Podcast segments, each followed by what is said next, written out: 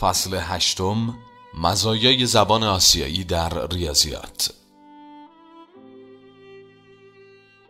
زبان هم می‌تونه به روش های غیر منتظره به ریاضیات کمک کنه و هم مانع اون بشه.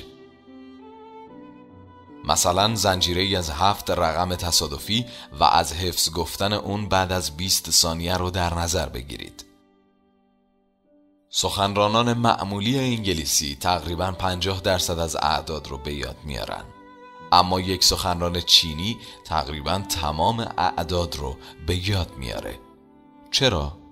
در زبان انگلیسی اعداد نسبت به زبان چینی طولانی تر هستند به عنوان مثال چهار و هفت در زبان انگلیسی میشه فور و 7 در حالی که در زبان چینی میشه سی و کی. حافظه بشر حدود دو ثانیه رو پوشش میده و تعداد کمتری از اعداد انگلیسی رو می‌تونیم در این مدت حفظ کنیم. علاوه بر اینکه طولانی تر هم هستن نمایش اعداد انگلیسی هم غیر قابل انتباقه 11 و 12 با 14 و 17 متناقضه. گفتن وانتین و توتین با ذهن سازگاره.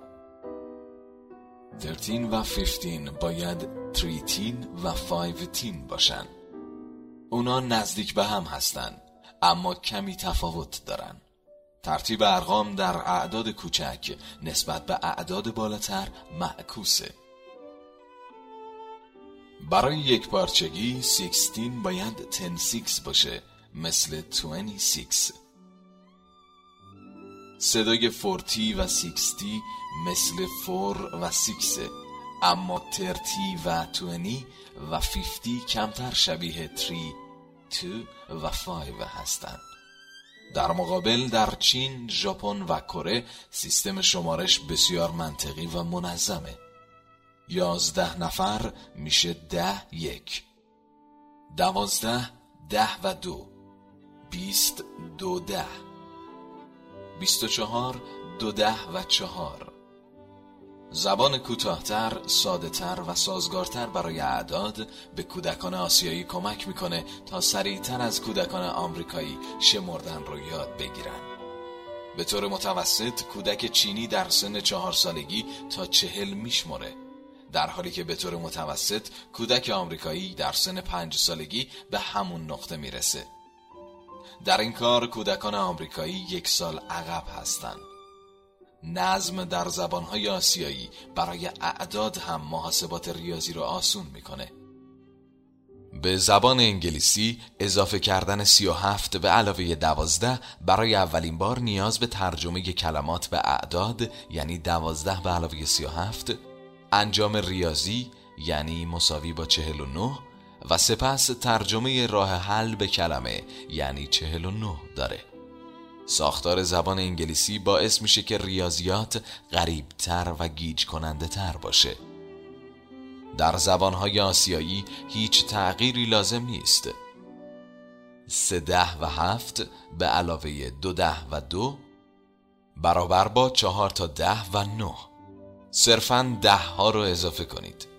سپس یک ها رو اضافه کنید و به پاسخ برسید. برای کودکان آسیایی زبان ریاضی رو شفاف و منطقی می‌کنه و هنگام یادگیری ریاضی مزیت هایی داره. شالیزارهای برنج و کار معنی دار برنج هزاران سال در چین کشت شده. از چین رشد برنج به سایر کشورهای آسیایی مثل ژاپن، کره، سنگاپور و تایوان هم گسترش پیدا کرده. کاشت برنج پیچیده و دقیقه. کشاورزان شالیزارهای برنج رو به سمت کوهستانها و به صورت مجموعه ای از تراس ها می‌برن اونا شالیزارها رو با پوششی از خاک رس ساختن تا آب رو حفظ کنه و یک لایه گل نرم در بالای برنج بمونه. اونا برای کنترل سطح آب آبیاری رو با سیستم دایک ها و دروازه ها در اطراف زمین برنج کنترل می‌کنن کشاورزان برنج ممکنه بسته به شرایط خاک، آب و هوا و عوامل دیگه انواع مختلفی از برنج بکارن. کشاورزان گیاه برنج رو در آب در عمق مطلوب غرق می‌کنن.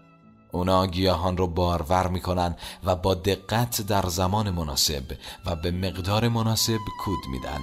اونا میکارن وجین می‌کنن و مرتب با دست برداشت می‌کنن. در مقابل کشاورزی غربی مکانیکیه. برای ایجاد مزرعه گندم کشاورز درختان رو دور میندازه و بوته ها رو می‌کنه و سپس مزرعه رو با تراکتور شخم می‌زنه. ماشینالات مثل تراکتور و برداشت محصول به کشاورزان اجازه میده که روی زمین های بیشتری با تلاش کمتری کار کنند. کشاورزان در آسیا قادر به پرداخت هزینه ماشینالات نیستند و از طریق سخت کار کردن مدیریت زمان و انتخاب مناسب تر بازدهی خود از برنج رو بالا می‌برند. به عبارت دیگه کشت برنج مهارت گراست نیازمند سخت کوشی، برنامه ریزی و کار سخته. رشد برنج نسبت به ذرت یا گندم ده تا 20 برابر نیروی کار بیشتری نیاز داره.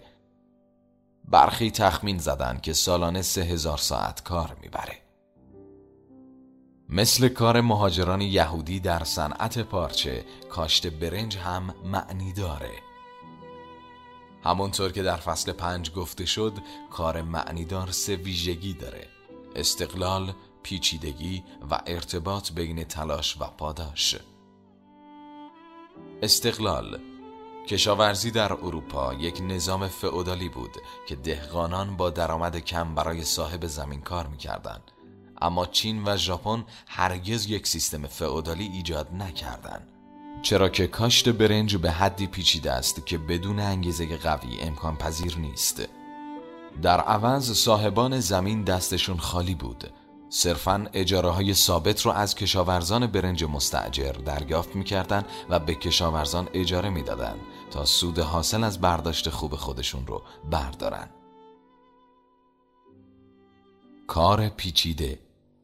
کاشت برنج به نیروهای کار خانوادگی اداره سیستم های آبیاری پیشرفته هماهنگسازی انواع فعالیت های مختلف و کنترل ورودی های برنج در حال رشد به صورت مستقیم و دقیق نیاز داره.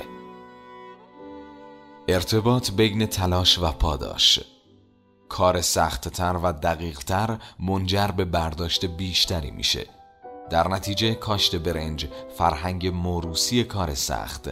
برنامه ریزی اعتماد به نفس و همکاری رو ایجاد کرده که در ضرب های چینی ذکر شده. اگر کسی 360 روز در سال رو قبل از سپید دم از خواب بیدار نشه نمی‌تونه خانوادش رو ثروتمند کنه. پشتکار و توانایی ریاضی آلن شوینفیلد استاد ریاضی برکلی یک بار ویدیویی ضبط کرد که در اون زنی درگیر حل یک مسئله ریاضی بود. اون تلاش کرد چند ایده رو امتحان کرد و در یک لحظه رضایت بخش یورکا جواب رو فهمید. اون 22 دقیقه تلاش کرد. شوینفیلد ویدیو رو دوست داره زیرا پشتکار برای حل ریاضیات رو نشون میده. و توضیح میده اراده اون باعث شده به چیزی که می‌خواد برسه. شوانفلد یک بار از گروهی از دانش آموزان دبیرستانی پرسیده بود که چه مدت حاضرن روی یک مسئله ریاضی کار کنن قبل از اینکه منصرف بشن؟ جواب دو دقیقه به طور متوسط بود.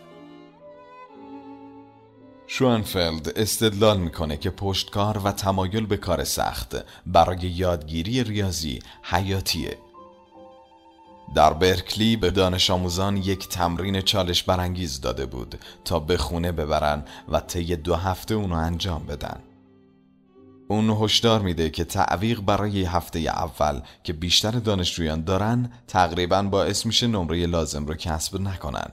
همچنین هشدار میده که دانش آموزانی که بلافاصله شروع به کار می‌کنن به خاطر سختی به شدت ناامید میشن. اما اون وعده میده که دانش آموزانی که به تلاش خود در هفته اول ادامه میدن پیشرفت قابل توجهی می‌کنن و می‌تونن در هفته دوم تمرین رو کامل کنن. شوئنفلد تلاش می‌کنه تا به دانش آموزانی که فقط دو دقیقه وقت می‌ذارن آموزش بده که باید دو هفته پشتکار داشته باشن. جلوه دیگری از اهمیت پشتکار در ریاضی می‌تونه در امتحان تیمز مشخص بشه. همون آزمونی که در فصل یک ذکر شد. قبل از تست دانش آموزان پرسشنامه طولانی درباره موضوعات مختلف رو پر می‌کنن. از جمله تحصیلات والدین خود دیدگاه های اونها در مورد ریاضیات دوستان خود و غیره. 120 سوال بسیار خسته کننده که دانشجویان می‌تونن تنها 10 یا 20 سوال رو خالی بذارن ارلینگ بو محقق آموزش و پرورش در دانشگاه پنسیلوانیا مشاهدات عجیب و غریبی رو هنگام بررسی نمرات آزمون تیمز کشف کرد. رتبه بندی عملکرد ریاضی دانش آموزان دقیقا مشابه این رتبه بندی بود که به چند سوال پاسخ داده بودند. در این رتبه بندی ها چیزی بیش از همبستگی وجود داشت. اونها یکسان بودند. دانش آموزانی که مایل به تکمیل پرسشنامه بودند عملکرد ریاضی بهتری داشتند. به عبارت دیگه تمایل به کار سخت می‌تونه توانایی ریاضیات رو تضمین کنه. بنابراین کدوم کشور در امتحان ریاضی تیمز عمل کرده بهتری داره و کدوم فرهنگ ها بیشترین تأثیر رو در تلاش و کار سخت دارن؟ پاسخ هر دو سوال یکسانه. سنگاپور، کره جنوبی، تایوان، هنگ کنگ و ژاپن کشورهایی که زبان اونها به کودکان مزیت اولیه در ریاضیات رو میده و از طرفی هم فرهنگ موروسی اونها با کار معنیدار در کاشت برنج شکلی گرفته. نکته قابل توجه اینه چین در این فهرست وجود نداره. چرا که در آزمون تیمز شرکت نمی‌کنه. اما رتبه بالای هنگ کنگ و تایوان نشون میده که احتمالا چین هم رتبه بالایی داره.